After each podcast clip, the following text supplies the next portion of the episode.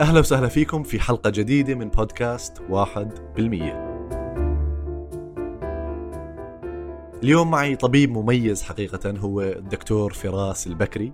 هو أخصائي جراحة عظام وريادي أعمال مؤسس لشركة اسمها Xavier Bionix مركزها هون في بريطانيا وحصلت على العديد من الجوائز.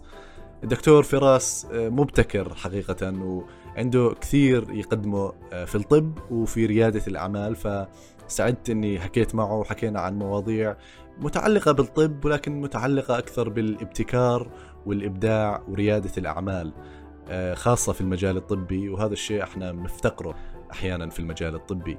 فبدون إطالة عليكم الدكتور فراس البكري.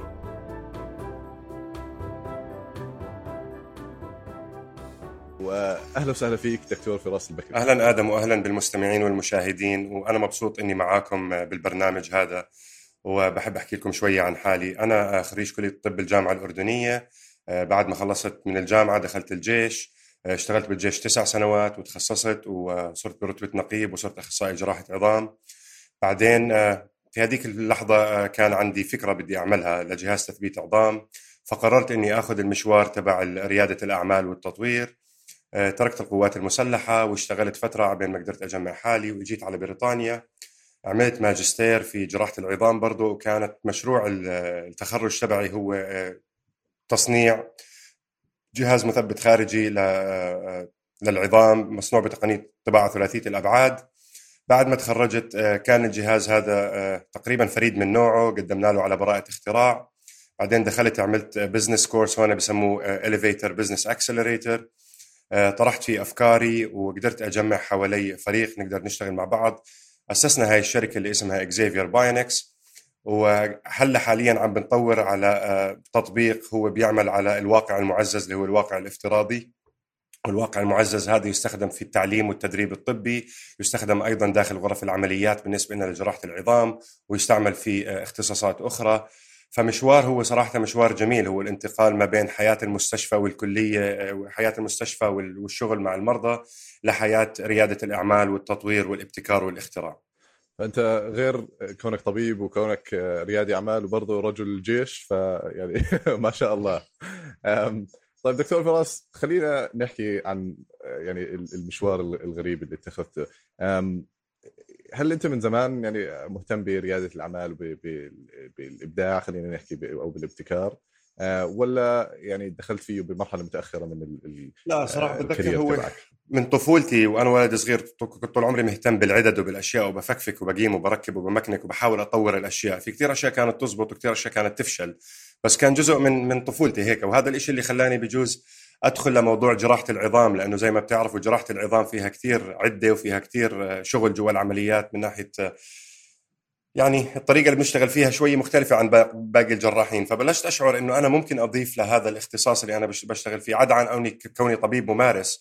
بلشت أفكر إنه أنا كيف ممكن أحل مشاكل اليوم بتواجهنا كجراحين عظام في غرف العمليات في في أماكن عملنا شو الحلول اللي ممكن نطورها باستعمال التكنولوجيا. أنا شخص كثير مهتم وبستمتع في استعمال التكنولوجيا الحديثة والتكنولوجيات المتطورة. فبلشت أجي أحاول أركب الأفكار إنه إيش ممكن أجيب تكنولوجيا من من هذا القطاع وأستخدمها بقطاع بالطب وتحديدا جراحة العظام. وشوي شوي شوي بلشت الأفكار تتبلور أكثر. بلشت ألاقي الناس اللي ممكن تساعدني وتضيف لخبراتي. وطبعا ريادة الأعمال والابتكار ما ما عمره كان مجهود فردي. مرات بتكون الفكرة تنبع من عند شخص معين ولكن عشان هاي الفكرة تقدر تنولد وتصير واقع دائما بدك فريق. وكل ما كان هذا الفريق شاطر وفاهمين ومتناغمين مع بعض كل ما قدرت أنت توصل للأشياء اللي اللي عم بتفكر فيها. هي فعلا بعض الأفكار تعرف بدي بدي أحكي عن هاي الشغلة بالذات. خلينا لبعدين نحكي عن هاي الشغلة بالذات. بس كنت بدي أسأل إيش المشكلة اللي يمكن أدتك لتبلش تشتغل؟ هلأ بالنسبة للجهاز مثبت العظام اللي مصنوع بالطباعه ثلاثية الأبعاد إحنا كجراحين عظام لما بنفوت بدنا نعمل عمليات كثير بنستعمل صور أشعة لنقدر نطابق اللي بنركبهم كأجهزة أو كصفايح أو كبراغي مع وضع العظام والمحافظة على المفاصل والأشياء هاي. لما بتيجي بدك تركب جهاز مثبت خارجي للعظام ويكون بده يمشي من عظمة لعظمة فوق مفصل بحاجة يتركب له مفصل معين بحيث لما بتحرك الطرف تبعك يتحرك هذا المفصل معاه بدون ما يعيق الحركة تبعتك. فإحنا الأجهزة أو ال systems الموجودة اليوم تتطلب منك إنك تلاقي شيء بنسميه center of rotation جوا العمليات على جهاز الأشعة. وهذا مرات بيكون آه، أو دائما بيكون بياخذ وقت كثير آه، بيطلب صور أشعة زيادة. كثير كثير صور أشعة مش شوي يعني مقارنة بال, بال... خلينا نحكي الإجراءات ال... ال... ال... ال... الثانية. فجيت صرت تشرح لنا الموضوع أكثر شوي. يعني هلا أنا اللي فهمته إنه أحيانا نحتاج جهاز مثبت خارجي. راح أشرح لكم إياه للناس اللي بتشوف الفيديو وللناس اللي راح تسمعنا حكي. هلا هذا الجهاز اللي هو النموذج الأولي آه، هو عبارة عن جهاز مثبت عظام آه، بمر من عظم الذراع آه، لعظم الساعد. وفعليا لازم يمر من من جنب مفصل الكوع. هلا هذا الجهاز لما بدك تيجي تركبه لازم تعرف وين المركز تبع مفصل الكوع ولازم تركب هذا المفصل الخارجي يكون موازي له بحيث لما يتحرك المفصل ما يكون في أي إعاقة. فاجيت أنا بس هذا باي أي عمليات بنستخدمه؟ يعني الناس اللي بيكون عندهم مشكلة تمام. هذا بنستخدمه إحنا بعمليات الكسور في عمليات تصحيح التشوهات مرات عند الكوع مرات بنستعمله كمساعد عن تبديل المفاصل آه، في هذه الحالات يعني له دواعي استعمال وهو مش بس للكوع هذا هو المبد... البروتوتايب أو النموذج الأولي. أنا عملته للكوع لأنه أنا اهتمامي بجراحة الطرف العلوي ولكن هو ممكن استعماله لأي مفصل بجسم الإنسان. ف... فبحكي لك لما اجيت بلشت ادرس بهذا الموضوع اكتشفت انه في كثير من الاطباء بطلوا يعملوه هذا الإجراء الجراحي لصعوبته التقنية مثلا. فقلت ليش ما نحاول نستخدم تكنولوجيات الحديثة إنه نحل هاي المشكلة؟ وفعلا بلشت أفكر فيها إنه آه، بنركب آه، زي ما أنتم شايفين هون بنركب البراغي العلوية هون بنركب البراغي السفلية هون وخلص مش مطلوب منك. وهذا إجراء بيعمل بياخذ منك حوالي ربع ساعة بغرفة العمليات وما بده أكثر من ثلاث أربع صور أشعة لجراح متمكن. هلا بعد هيك بيجي هذا المريض بتحطه بجبيرة أو بتحطه بجهاز مثبت بنسميه ستاتيك ما بيتحرك بتطلع المريض من غرفة العمليات وبتعمل له مثلا صورة طبقية. مجرد ما حصلت على الصورة الطبقية إحنا بناخذها بنحولها لنماذج ثلاثية الأبعاد وبنعمل شيء اسمه reverse engineering نشتغل عليه بالعكس. بحيث إنه أنا بعرف وين مكان العظمة بعرف وين مكان المفصل وبعرف وين مكان البراغي وببلش أركب عليه الجهاز المثبت الخارجي تبعي وبركب المفصل. قبل ما أبلش أطبعه بفحصه أول شيء على الكمبيوتر. يعني بمحاكاة. وببلش أتأكد هل إنه بيتحرك زي ما بدي؟ هل إنه بيعطيني مدى الحركة الكامل؟ آه، بتسكر الإيد بتفتح. بعدين لما بنوصل للمرحلة النهائية يتم طباعته وعادة الطباعة بتاخذ آه، ساعات حسب حسب عدد البرنترات الموجودة عندك وحسب نوعها. وممكن باليوم التالي يكون عندك هذا الجهاز جاهز اللي بعد المريض بعد يومين ثلاثة لما تهدى الإصابة تبعته. ترجع بترجعه على غرفة العمليات تحت تخدير بسيط قد يكون تخدير موضعي آه، بيتركب هذا الجهاز عليه في دقائق معدودة وببلش المريض آه، يحرك إيده. من الإضافات اللي أضفناها لهذا الجهاز أنه تم تركيب آه، حساسات sensors وموتورات و gearات عليه بحيث أنه يقدر يساعد المريض يقدر يعطي feedback تغذية راجعة للطبيب آه، عم نشتغل هلأ على application اللي تكون مشبوكة على الموبايل تعطي المريض برنامج ل physiotherapy آه، توصل المعلومات للطبيب. هل إنه المريض مثلا عم بيحرك زيادة عن اللزوم أو عم بيحرك أقل من اللزوم تجيك رسالة مثلا بتذكر آدم إنه آدم أنت اليوم البرنامج تبعك لازم تحرك من هالقد لهالقد.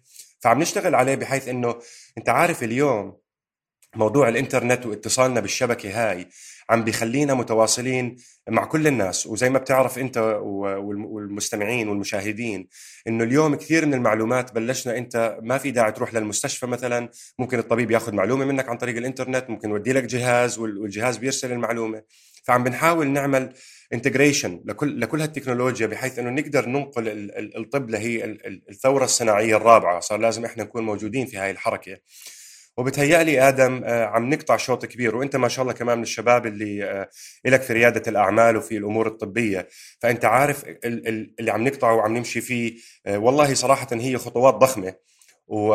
وكل كل أسبوع بعد بأسبوع عم بتشوف أشياء عم تظهر على الساحة بتشجع الواحد يستمر بالشغل ويستمر بالعطاء. بتوفر بدل ما بدل ما تعمل 50 60 صورة أشعة للمريض أو 100 صورة أشعة للمريض جوا غرفة العمليات.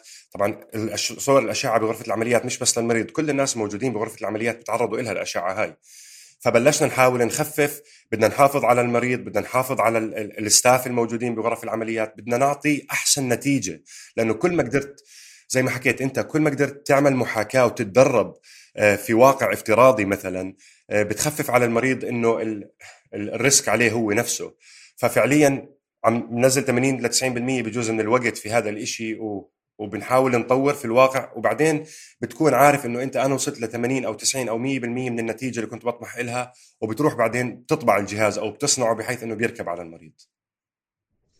وفزتوا بجائزة Venture بال School of Medicine بدندي صحيح. فزنا اللي فزنا بجائزة بسموها Venture 2021 عن كلية الطب بجامعة دندي. بس اللي فات فاز بالجائزة كنا داخلين مش بابتكار المثبت الخارجي تبع جراحة العظام كنا فايتين بالابتكار اللي هو التطبيق تبع الواقع الافتراضي والواقع المعزز اللي هو يستعمل لتدريب طلاب الطب ولجراحين العظام في في ال planning التخطيط لبعض العمليات قبل ما يعملوها. رهيب. آه طيب خليني أسألك هذا السؤال لأنه أنا جزء من شيء اسمه NHS Clinical Entrepreneur Programme هو بروجرام للأطباء والناس الداخلين بالقطاع الصحي آه، الرياديين. آه، فعن طريقه تعرفت على كثير من الأطباء هون ببريطانيا اللي عندهم أفكار ريادية في منهم بمراحل مختلفة. جراحين العظام فيهم شيء مختلف شوي لأنه جراحين العظام عندهم آه، كثير نسبة عالية من الناس اللي عندهم أجهزة اللي يعني مبتكرين أجهزة هم فعليا آه، جراحين عظام. صحيح. آه بتهيألي بتهيألي هو لأنه إحنا بنفوت على غرف العمليات وبنستعمل عدد زي الحرفيين والصنايعية. ومرات كثير بتكتشف إنه الأشياء الموجودة standard systems فمثلا بتكون الصفيحة وبتكون البراغي standard بس الإصابات ما عمرها كانت standard يعني كل كسر بيختلف عن عن عن الثاني كل حالة بتختلف عن الثانية. فمرات كثير بتضطر إنك تبتكر. وهذا بصير اللي هو الابتكار من الحاجة مش مش من مش من مش رفاهية. فكثير منا كجراحين عظام بتبلش تيجيها بنسميها اللي هي اليوريكا مومنت اللحظة اللي بتيجي فيها الفكرة. ولأنه الجيل هذا اللي قاعد بيجي بلش يفهم قيمة الابتكار وقيمة التطوير وريادة الأعمال. صاروا فعلا من جوا غرف العمليات ومن جوا المستشفيات ياخذوا الفكرة ويشتغلوا عليها بالتطوير والتصميم زي ما صار معي أنا بتاخذها وبتمشي فيها لحد ما توصل هالمشوار. وجراحه العظام من الجراحات الواعدة لأنه إحنا نتطور مع تطور ال technology وال hardware يعني إذا بتتفرجوا على جراحة العظام قبل 30 سنة ما بنحكي على علم جراحة العظام نحكي على الممارسة والأشياء المتاحة ك كحلول سواء كانت مفاصل ولا أجهزة تثبيت ولا براغي اللي بدك إياه. فهاي الإشي بيعكس علينا إحنا. يعني لما يكون عندك أنت طبيب شاطر في مستشفى كويس وبتوفر له كل كل الإمكانيات هاي مثلا بيقدر يعطيك نتيجة ممتازة. بينما هذا الطبيب نفس العلم بتحطه في مكان ثاني ما عنده الإمكانيات والادوات التكنولوجية والتقنية ممكن ما يقدر يعطيك النتيجة. فشغلنا لأنه مربوط كثير بكيف بتتطور صناعة الأجهزة الطبية بيتطور شغلي أنا وبتتطور النتائج. فبتهيألي عشان هيك يمكن جراحين العظام من أكثر الجراحين اللي بي اللي بيبتكروا أشياء ملموسة بحكم حاجتنا لهذه الأشياء من خلال شغلنا. هل برأيك الطبيب بشكل عام مناسب لريادة الأعمال؟ تمام، سؤال مهم كثير ومبارح بالليل كنت بحوار برضو على ريادة الأعمال بشكل عام. شوف ما بدي أحكي لك بس بالطب، هلا بشكل عام رائدي الأعمال أو المبتكرين النقاش اللي دائما بيدور هل هم هدول الناس يولدوا أم يصنعوا؟ ال ال الكلام الصحيح إنه هو اثنين. بدك أول شيء شخص عنده القدرة على التفكير الإبداعي والتفكير خارج الصندوق ولكن هذا لا يكفي وحده. بدك تجيب هذا الشخص وتحطه في حاضنة وتحطه في بيئة اللي تخليه يتقدم إلى الأمام. فهي فعليا والله يا آدم شغلتين. آه، بالنسبة للأطباء إنه في عندك نوع من الأطباء بتحسه دائما بيفكر دائما بيسأل أسئلة كريتيكال دائما عنده آه، إضافة معينة. فبدك تجيبهم هدول الناس آه، تكتشفهم وتحطهم في بيئة مميزة وبيئة حاضنة. أنت بتعرف مجرد ماشي هذا الطريق. وبدك ناس تساعدك بدك ناس تدلك على الطريق. مرات كثير بتكون الفكرة موجودة عندك ولكن مش بالصيغة اللي ممكن تطلع فيها للعالم. فبحاجة أنت تروح لمكان يصقل هذه الفكرة ويحسنها ويضيف لها أحيانا. ومرات بدك زي ما حكيت لك بالبداية بدك فريق يكون معك جزء من المشوار لأنه كل ما كبر الفريق تبعك وكل ما كان في عقول أكثر تضيف لهذه الفكرة كل ما كانت الفكرة أكثر قادره إنها تكون ذات تأثير. أنا دائما بحكي إنه هي فعليا سلسلة من التجارب عبين ما توصل للفكرة اللي يعني راح تكمل فيها. عادة الفكرة الأولى اللي بتيجي للشخص هي بعيدة كل البعد عن الفكرة يعني اللي راح تنجح. بس عادة بيكون يعني الاتجاه صحيح بس الفكرة يمكن نفسها غلط. آه، وكيف الواحد بيوصل للتطبيق الصحيح؟ عن طريق سلسلة من التجارب. كل تجربة بتعطيه آه، يعني بتعمل كورس كوركشن بتعدل مسارك شوي بعد النتائج اللي بتجيك من كل تجربة عبين ما توصل ل الشكل النهائي. يعني الصيغة النهائية للفكرة. بدي أضيف لك هون بس بدي أضيف هون شغلة مهمة إنه آه، أهم خطوة من خطوات النجاح هو الفشل. ما بينفع أنت تنجح من أول يوم. هذا نادر جدا قد يكون مستحيل. آه، جزء من نجاحك هو الفشل. الفشل مش فشل مش نهاية العالم. الفشل هو عبارة عن عملية تراكمية آه، تبني عليها. يعني أنت اليوم تمشي بطريق ممكن تكتشف إنه هاي الفكرة مو مش ناجحة بهذا الاتجاه. ممكن غيرك يحكم عليها إنها فاشلة. أنا ما بقول إنها فاشلة. أنا بقول آدم أو فراس اليوم تعلموا طريقة كيف ما تعمل الإشي. فإذا أنت تعلمت كيف ما تعمل وأنا متأكد بخبرتك التراكمية وإذا بتيجي بتسأل أي واحد من الناس اللي نجحوا بريادة الأعمال كلياتهم عندهم قصص فشل أضعاف قصص النجاح. هاي قصص الفشل التراكمية هي الحجرات هي الحجار الأساسية اللي أنت بتبلش تبني عليها وتعرف سواء كان في إدارة الأعمال سواء كان في مخاطبة الناس سواء كان في تطوير الفكرة نفسها. يعني مثلا أنا وياك أطباء ما درسنا مثلا business آه، ما عندنا هاي الخلفية كيف مثلا تكتب business plan كيف تعمل profit and loss sheets هاي الأشياء كلياتها بتتعلم مع الوقت. مرات كثير بتحس إنه التحدي صعب آه، في كثير محاولات بتنجح وبتفشل ولكن كل ما كان عندك إصرار على النجاح كل ما كنت قادر على النهوض بعد السقوط كل ما كانت فرصتك بالنجاح للمستقبل أحسن وحتى الناس بصيروا بيتعاملوا معك بصيروا يقيموك كشخص. هل أنت قادر على النهوض بسرعة. هل أنت قادر أنك تستجمع قواك ترجع توقف على إجريك أقوى من أول ولا أنت من الناس اللي من أول موقف أو أول صدمة يتراجع وينسحب إلى الأبد؟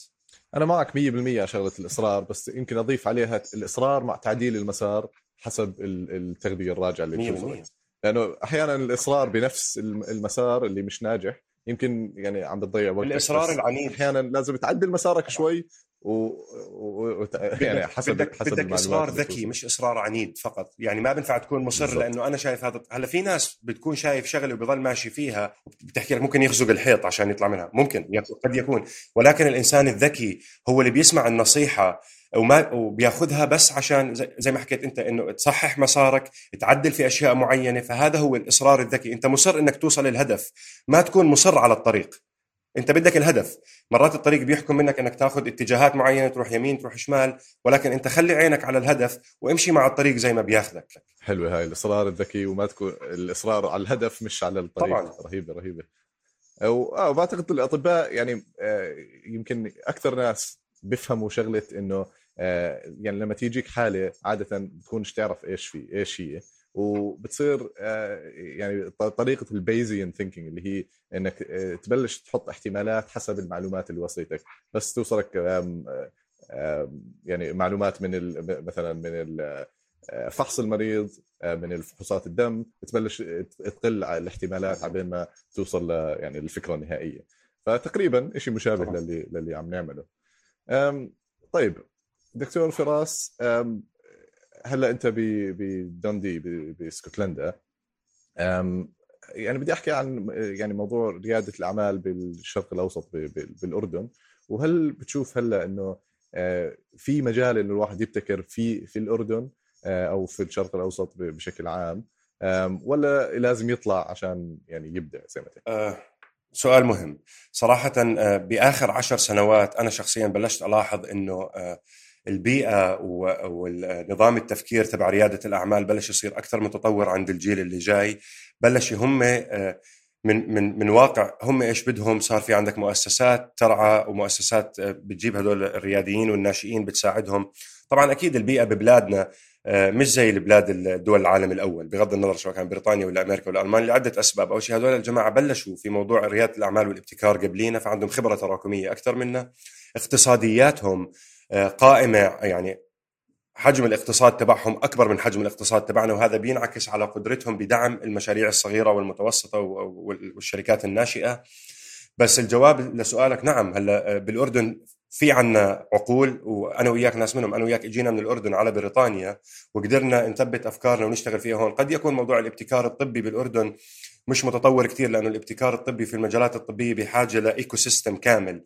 مش بس موضوع زي زي شركات ناشئة عادية ولكن بشكل عام انت بتشوف ببريطانيا أغلب العقول التي تصنع التغيير الضخم هون هي عقول مهاجرة وبتيجي من مختلف دول العالم سواء كان من من الوطن العربي أو من شبه القارة الهندية أو من الصين أو من أفريقيا. ففعلا بتشوف ناس عندهم طموح وعندهم أفكار كل واحد جاي من من محل من الكرة الأرضية. هلأ قد يكون إنه هدول الناس اللي إجوا من هناك وصلوا لهون هدول الناس مصممين على النجاح أصلا عشان هيك وصلوا لهون. فهذا وين ما تحطه هذا جاهز ينجح. أعطيه بس البيئة أو أعطيه المكان المساحة فهو راح ينجح.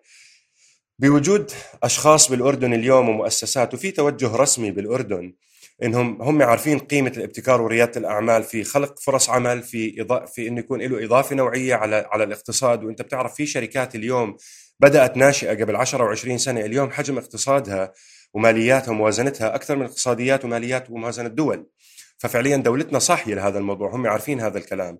بالخليج العربي آه، برضو عارفين هذا الكلام وبيمشوا بسرعة بهذا الاتجاه له وإحنا بحاجة كلياتنا نتعاون مع بعض سواء اللي كانوا بالداخل أو بالخارج. لأنه اليوم بعصر المعلومات والاتصال الكل صار سهل يوصل للثاني. وصار سهل إنه إحنا نساعد الناس ونقدم لهم فرص. يعني إذا في حدا عنده فكرة بالأردن وبيتواصل معي أو معك إحنا ممكن ندله كيف ينفذها بالأردن. زي ما أنت عم بتساعد شباب بالأردن زي ما بعرف ممكن نساعده كيف يجي لهون مين ممكن يساعده كبيئة حاضنة. كيف ممكن نكبر المعارف تبعونه؟ لأنه أنت بتعرف تطوير ريادة الأعمال بدك كمان networking و PR بدك تبلش تعرف الناس. ففي طرق للمساعدة والجيل الجديد اللي عم بيطلع جريء وعارف قيمة هذا الابتكار. وهلأ مع موضوع الكورونا في ظاهرة عالمية وعم بتبلش تبين واضحة إنه في كثير ناس عم بينشئوا بينشئوا شركات ريادية وأعمال جديدة وهذا إذا بتتفرج عليه تاريخيا الابتكار بينولد من رحم المعاناة. فإذا بتتفرج على الابتكار بالحرب العالمية الأولى الابتكار بالحرب العالمية الثانية وهلا الابتكار في زمن الكورونا راح تتفرج قديش هذا الحكي راح يتفتق عنه وينتج أفكار ومشاريع. وأنا وياك عارفين اليوم بالطب مثلا زمان ما كنت بتقدر تشوف مريض مثلا في عيادة على الكمبيوتر مثلا بالسهولة اللي أنت بتشوفها اليوم، اليوم صار في عندك software، صار في عندك أجهزة، حتى المريض أو الشخص اللي بده الاستشارة صار أكثر متقبل إنه يشوف الطبيب من وراء شاشة الكمبيوتر مش ضروري يروح له على العيادة. فبتهيألي هي بدأت وإحنا بحاجة ان نضيف لها ونزيد سرعتها ونركب مع الناس وشبابنا في الأردن وفي الوطن العربي عندهم القدرة وعندهم الدماغ وعندهم الطموح إنهم يوصلوا بدهم بس شوية مساعدة وشوية توجيه. 100% يعني هي هلا يمكن أكثر من أي وقت مضى الموارد لتعلم الأشياء اللي حكينا عنها موجودة اونلاين بيقدر الواحد يعني يلاقيها من أي مكان. ثاني شيء زي ما حكيت أنت بطل في آه، حدود ل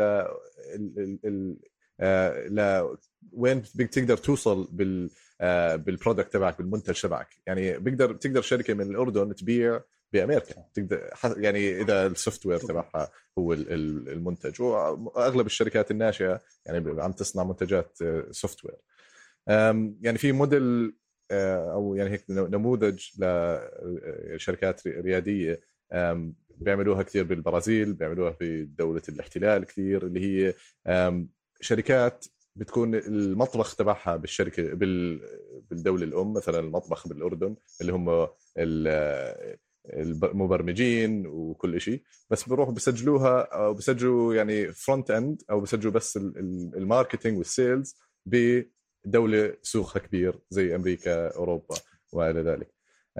ففي مجال يعني في شركة أردنية في حكيت معه هون كان يحيى عقل مؤسس شركة أوميت. عنده مكتب بالأردن وبدبي وبفرنسا. عامل يعني شركة هو يعني بالقطاع الطبي برضه يعني بشبك المستشفيات مع السبلايرز مع الناس الموردين للأدوات الطبية. فهو زي marketplace للمستشفيات. وخلال جائحة كورونا صار في نقص كبير. فهو الوحيد كان موجود عنده marketplace زي هيك للمستشفيات اللي عم بدوروا على آه، موارد. فما شاء الله يعني عم بيكبر بشكل سريع وعم بيشتغل شغل رائع. بداية الإنسان بطبيعته أنت لما تبلش تكبر بتكون مقلد you imitate فبتقلد أبوك بتقلد أولاد الحارة ولسه بتكون شخصيتك ما صارت واضحة أو شخصيتي ما صارت واضحة. في مرحلة معينة أنت بحاجة إنك يكون لك بصمة أنت مين أنت معروف ما بتقدر تضلك تقلد الناس ونفس الشيء بال business you have to imitate until you know how to create. أنا اليوم بقلد الناجحين في مشروع معين إنه باخذ نسخة وبطورها ولكن هذا راح يكون له سقف معين لأنه آه، معروف لوين راح توصل؟ معروف إيش حدك؟ ما يعني خلص راح توصل ل ceiling. ولكن إحنا إذا بنشتغل على الطريقة الثانية اللي هو أنت تبلش تبتكر شيء والناس تصير تقلدك تصير أنت بالمقدمة. هون بتصير the sky is the limit يعني بتفتح الأمور قدامك وبصير ابتكار ياخذك لابتكار وبتصير فعلا أنت مثل ريادي بتمشي بالأمام والناس بتحاول تلحقك وتصير زيك. يعني شعورك لما شعورك لما بتكون عم تنتج شيء وانت متفرد فيه بالعالم أو على الاقل في ثلاثة اربعة منافسين لك على الكرة الأرضية غير لما بيكون في 100 أو 120 أو 150 شخص بينافسوا لك ولكن هو التقليد والمحاكاة يا آدم من من أول خطوات النضوج الفكري والنضوج خلينا نحكي الريادي. آه، ولكن حلو كويس إنك تبلش في مرحلة معينة إنك تقلد الناجحين في مشاريع صغيرة مثلا تحاول تفهم كيف ال dynamics بتصير. إلى انت تيجيك هذيك اللحظة وتبلش أنت تقدر تثق بنفسك وتثق بأفكارك كيف أنت تعمل شيء. فعليا أنا هذا صار معي إنك تكون visionary يكون عندك صاحب رؤية مثلا تكون شايف شيء العالم لسه مش شايفه أو الناس اللي حواليك مش شايفينه اول شيء بدك القدرة إنك تقدر تقنع الناس اللي حواليك أقرب الناس حواليك سواء كان من أهل أو أصدقاء أو كفريق يشتغل معك. وشوي شوي شوي لما يبلش هذا الموضوع ياخذ حجم وزخم وتبلش الناس تنتبه عليه بتزيد ثقتك بنفسك وبتصير تصير تقدر تندفع للأمام. ولكن نعم أنت بحاجة يكون عندك رؤية ومرات بتكون الرؤية أنت بتكون شايف إشي بده خمس سنين لما يكون موجود أو عشر سنين لما يكون موجود. فهي خطوات تراكمية وكلياتها جاية. الرياديين راح يكونوا رياديين. إذا ما كان ريادي ومشي بهذا الأسلوب راح يكون هذا إنسان مقلد فقط فلا يصح أصلا يطلق عليه لقب ريادي بشكل عام. شو برأيك في هلا يعني فرص أو يعني أماكن فيها يعني ripe إنه هيك ناضجة لل أو جاهزة للابتكار؟ ويعني فرص للناس اللي عم بيسمعونا ومهتمين بس ما عنده فكرة معينة تمام. شو في مجالات بتشوفها هيك تمام. فيها فرصة أرجع لشيء آه، في في report لشيء بسموهم disruptive and emerging technologies اللي هي زي الواقع الافتراضي آه، آه، انترنت الأشياء السيارات اللي بتقود ذاتيا البطاريات ونظام تخزين الطاقة الطباعة ثلاثية الأبعاد ال blockchain وال crypto وهون لما بحكي blockchain وال crypto مش بس موضوع مصاري وبيتكوين البلوك تشين اليوم أسلوب في إدارة المعلومات الحيوية والمهمة جدا وإحنا اليوم عم نتفرج عليه بالشركة كواحدة من الأشياء اللي ممكن بالمستقبل آه، نعتمدها في إدارة الملفات وإدارة ال data الطبية المعلومات الطبية. لأنه فعلا نظام معقد جدا ونظام أمين جدا وفي زي ما تحكي democratization إنه بتقدر أنت تخلي الموضوع مش centralized عظيم جدا نعم. فاللي مهتم بهذا الموضوع يروح يدور اونلاين في شيء اسمه reports on on disruptive and emerging technologies أنا اللي قرأته قرأت الماكنزي report وكان في حوالي بيذكر 12 أو 13 disruptive و emerging technology فبتهيألي هذول هم المستقبل. طبعا الذكاء الاصطناعي وال machine learning ال AI وال machine learning ال big data management هاي كلياتها من الأشياء المهمة جدا. وإذا بتتفرج اليوم على الشركات اللي عم عم تكبر بطريقة تعمل impact حول العالم أغلبهم بيستعملوا ال emerging disruptive technologies هذول لأنه فعلا لما تيجي تتفرج يعني إيش يعني disruptive technology الهاتف الخلوي اللي معك هذا يعتبر disruptive technology لما تيجي تتفرج بهالزمانات قبل 20 سنة كنا متعودين على التليفون الأرضي إلى أن اجى التليفون الموبايل. لما اجى التليفون الموبايل إحنا أصبحنا اليوم في بيوت كثير بطلنا حتى نركب خط أرضي. بعدين خلصنا من الموبايل أبو SIM card العادي اجى ال smartphone فبطل حدا فينا يستعمل التليفون النوكيا مثلا كنا نلعب عليه الدودة. فتغير تغيرت الحياة. وهكذا اليوم اليوم قاعدين نحكي إحنا بجوز هذا نفسه التليفون يتطور لشيء آه، بتلبسه على إيدك وخلص أو بتلبسه في مكان في جسمك أو شيء زرعات معينة بيعملوها. فعم تتطور التكنولوجيا وكل ما أنت كنت عندك نظرة للتكنولوجيات اللي اليوم في قيد البحث والدراسة والتقييم كل ما كان عندك قدرة على ابتكار أشياء. وهذا اللي عملته أنا صراحة يعني لما جيت عملت جهاز مثبت الخارجي استعملت مثلا طباعة ثلاثية الأبعاد. لما عملت التطوير الواقع المعزز استعملنا ال AI وال machine learning وال augmented reality وال mixed reality حطيناهم كلهم مع بعض. فأنت لما بتجيب bouquet من ال technologies هذول بتركبهم كلهم مع بعض بتكون قادر على ابتكار شيء فعلا ما حدا قدر يعمله قبلك لأنه أنت عم بتجيب تكنولوجيا من هون تكنولوجيا من هون بتركب الأمور على بعض وبيطلع معك أشياء جميلة. في أشياء بتكون مش قابلة للتطبيق ولكن أشياء بتعلمك كثير وبتفتح لك مجالات وبتفتح لك أفق جديدة للتفكير. وكمان زي ما حكيت أنت يعني لو الأشياء بتتغير بسرعة فاذا أنت كنت من الناس اللي يعني بتتوقع إيش راح يصير من هون ل 15 سنين فأنت بتكون من أوائل الداخلين بهذا المجال. فأنت بتحط حالك بمكان يعني عندك أفضلية عن غيرك لما لما يجي هذا الشيء. يعني أعطيك مثال يعني واحدة يعني البرودكت الرئيسي تبعنا المنتج الرئيسي تبعنا بسبان لابس البلوز هو هو إحنا بنركب فوق ال الأجهزة اللي بتقيس آه، معلومات حيوية عن الإنسان زي الووب باند أو والأبل واتش الأورا رينج في أجهزة بتقيس مثلا النوم تبعنا في مثلا فرشات ذكية بتقيس مراحل النوم ودرجة حرارة الجسم والشغلات هاي. ف آه، وفي كمان أجهزة قياس السكر بالدم المستمر. عم هلا عم تستخدم للرياضيين للناس العاديين الأصحاء مش بس للناس السكري اللي عندهم سكري. فاللي عم نتوقع اللي توقعناه إنه راح يعني هاي الأجهزة راح تزيد استخدامها بالمستقبل. ثاني شيء راح تزيد المعلومات اللي عم بتطلعها هاي الأجهزة. زمان كانت بس مثلا نبضات عدد نبضات القلب تعطيك ممكن درجة الحرارة الشغلات هاي. بس هلأ عم تعطينا يعني معلومات آه، أعمق من هيك. عم تعطينا heart rate variability عم تعطينا مثلا آه، مراحل النوم العميق وال REM sleep وال non-REM كم مرة الواحد بيصحى خلال اليوم. يعني آه، معلومات كثير وهاي المعلومات نقدر نستخدمها إنه نحسن صحتنا ونعرف نعرف صحتنا. فالشركات مثلا اللي حكيت عنهم Whoop Oura هذول كلهم هلأ عم بيتوسعوا بطريقة رهيبة. يعني Oura they raised كانوا 80 مليون Whoop they raised 100 مليون Levels و Supersapiens اللي بيعملوا آه، قياس سكر الدم المستمر برضه يعني عم بيتوسعوا بطريقة رهيبة. ال Apple Watch 7 متوقع إنه يكون في حساس حساس آه، سكر للدم.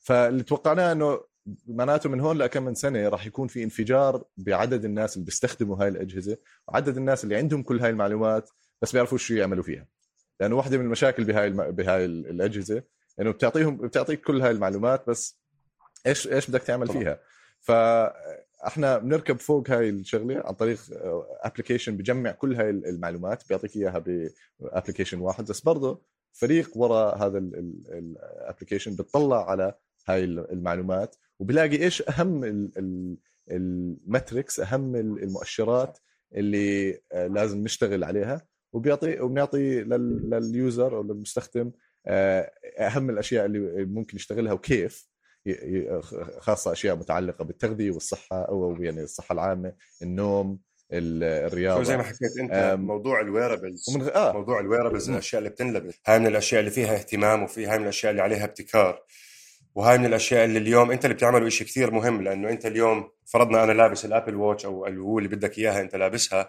عم بتجمع لك معلومات كثير. هاي المعلومات أنا إيش بدي أعمل فيها؟ إيش المهم فيها وإيش المش مهم فيها مثلا؟ بداية للي بيتذكر إنه كانت الساعة بتحكي لك قديش مشيت كم طابق طلعت شو المسافة اللي قطعتها؟ حلو الكلام. هذا بتقدر تيجي أنت مثلا لو فرضنا إنه أنت مدرب أو أخصائي تغذية تقدر تعمل تعمل لي حسبة أنا شو اللي قاعد بتعامل معاه. بس اليوم زي ما حكيت انت الأشياء عم عم في إضافات يعني في أجهزة بتاخذ الضغط سكر الدم تخطيط القلب آه، حتى على مستوى نظارات عم بتقيس بتقيس حركة عينك وإنت بتحكي نبرة صوتك يعني أنا شفت ناس عم بي عم بيشخصوا سرطان الحنجرة آه، عن طريق بس إنك بتحكي مكالمة وهو بيعمل آه بحطوا لك جهاز زي سنسور بالبيت بيكون راكب على طول وهذا بتضل متعود يسمع صوتك على مدار سنوات. فمثلا فرضنا إنه صار في تغيير معين بنبرة الصوت فبيعطيك إشارة أنت بحاجة تروح تراجع في شيء قاعد بيصير معك. فهو هذا مستقبل الطب اللي جاي إنه بكرة رح نصير إحنا في أشياء إما محطوطة بالبيت أو أشياء إحنا بنلبسها زي الساعة لأنه إحنا إحنا connected وهلأ إحنا اللي قاعد اللي كل شيء بتهيألي عم بيستنوا فيه لحد ما تيجي ال 5 G مجرد ما دخلنا بال 5 G وصار في عندك ال connection لل internet of things رح يصير في عندك انفجار في كمية المعلومات اللي ممكن أنت تجمعها. وبصفي بعدين أنت أنت حر. هل أنت قابل مثلا إنك تحط هاي الأجهزة في بيتك أو في سيارتك أو تلبسها على إيدك أو خاتم أو اللي بدك إياه؟ فمجرد ما بلشت تجمع هاي المعلومات أنت بتقرر اليوم أنا بدي أجمع هاي المعلومات بدي أوديها لآدم بسبام خليه مثلا يعمل لي تحليل إلها ويشوف مثلا هل أنا بحاجة مثلا أراجع هون أعمل شيء ولا لا أموري طيبة بنرجع نراجع ال data تبعتي بعد سنة. هذا اليوم إحنا اللي قاعدين بنعمله. قاعدين بنبني قاعدة معلومات قاعدة بيانات. لأنه إحنا اليوم كمية المعلومات وال data اللي عم تيجينا ضخمة جدا مش سهلة. وعشان أنت تيجي تطلع منها الغث من السمين آه، بياخذ وقت وبياخذ جهد ومكلف. ولكن إحنا ماشيين بخطى. أنت عارف اليوم بلشنا نعتمد على كثير شغلات إنه أنا واحد من الناس لابس الساعة بايدي بعرف قديش سرعة دقات قلبي بعرف قديش مشيت باليوم آه، إذا لقدامي شوي صارت تقيس سكر الدم فهذا ممتاز. في أشياء صارت اليوم تركب على الموبايل بتقدر أنت تركبها إضافة plug on على موبايلك وتقيس فيها ضغطك أو تحطه زي جهاز تخطيط وبودي لطبيبك. فبتهيألي والله يا آدم جايين ومن هون لثلاث إلى خمس سنوات راح يصير في ثورة بالتكنولوجيا وراح يصير في تغيير لشكل الطب اللي بنمارسه أنا وياك اليوم.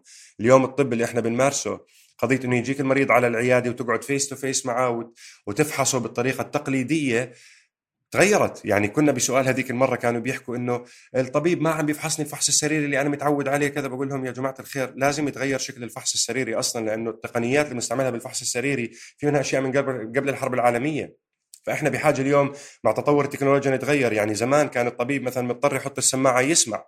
انت اليوم في اجهزة بتتركب على ال iPhone تبعك بتركبه هيك وبتحطه على المريض مش بس بتسمع بتعمل له شيء قريب من الإيكو يعني بترسم له تخطيط وبتعمل أشياء معينة. اليوم أنا شايف أطباء بانف واذن وحنجره عنده آه، جهاز اللي بتشوف زمان تعرفوا اللي بتشوف فيه الأذن أو الأنف صار عبارة عن كاميرا بيتركب plug على التليفون وبتعمل له otoscopy أو endoscopy أو fundoscopy اللي بدك إياه. طب هلأ لما يصير أنت بجيبتك هذا الحكي كلياته موجود على تليفونك أنت ما في داعي تعطي المريض موعد عشان روح عيادة الأنف واذن وحنجره مثلا عشان تشوف له إذا الطبلة مخزوقة أو مش مخزوقة مثلا. أنت صفى هلأ بترفع تليفونك بتتفرج فيه زي هيك. إذا ما كنت بتعرف ممكن تودي لي صورة إنه والله يا دكتور شوف لي هاي شو رأيك فيها. فعم نتطور. وصف الطريقة اللي بنمارس فيها بجوز الطب كعلم بحاجة إنها تواكب التكنولوجيا الموجودة لأنه في تكنولوجيا فعليا اليوم بتحل مشاكل بتخليني أوصل التشخيص بطريقة أسرع مرات بطريقة أدق.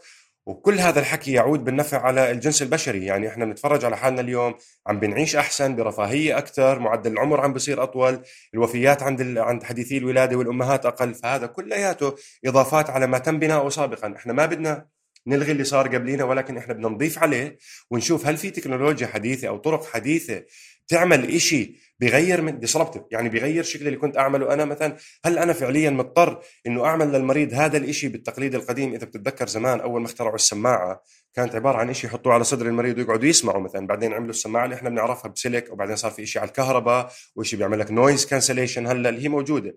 فبتخيل والله راح تتغير الأمور راح تتغير الممارسة وكلياته لمصلحة الإنسان إن شاء الله. دكتور فراس آه، شكرا لوقتك. يعني حوار لا يمل صراحة وشكرا لكل المعلومات اللي افدنا فيها. آه، وإن شاء الله يعني نلتقي وجها لوجه شيء لما أطلع على اسكتلندا بس يسمحوا لنا. أو في الأردن. بالضبط بس يسمحوا لنا. فجد it was pleasure وشكرا أنا لك. جدا استمتعت بالحديث معكم وشكرا آدم وأنت كمان استمر باللي عم تعمله لأنه صراحة أنا فخور باللي عم تعمله أنت وأنت تشكل مثال للشباب اللي بده يصير. وخلينا على تواصل وإن شاء الله نقدر نساعد بعضنا ونساعد شبابنا وأي حدا بده شيء من فراس أو شيء من آدم أرجوكم تواصلوا معنا. إحنا مستعدين نساعد مستعدين نقدم اللي بنعرفه ونلتقي قريبا.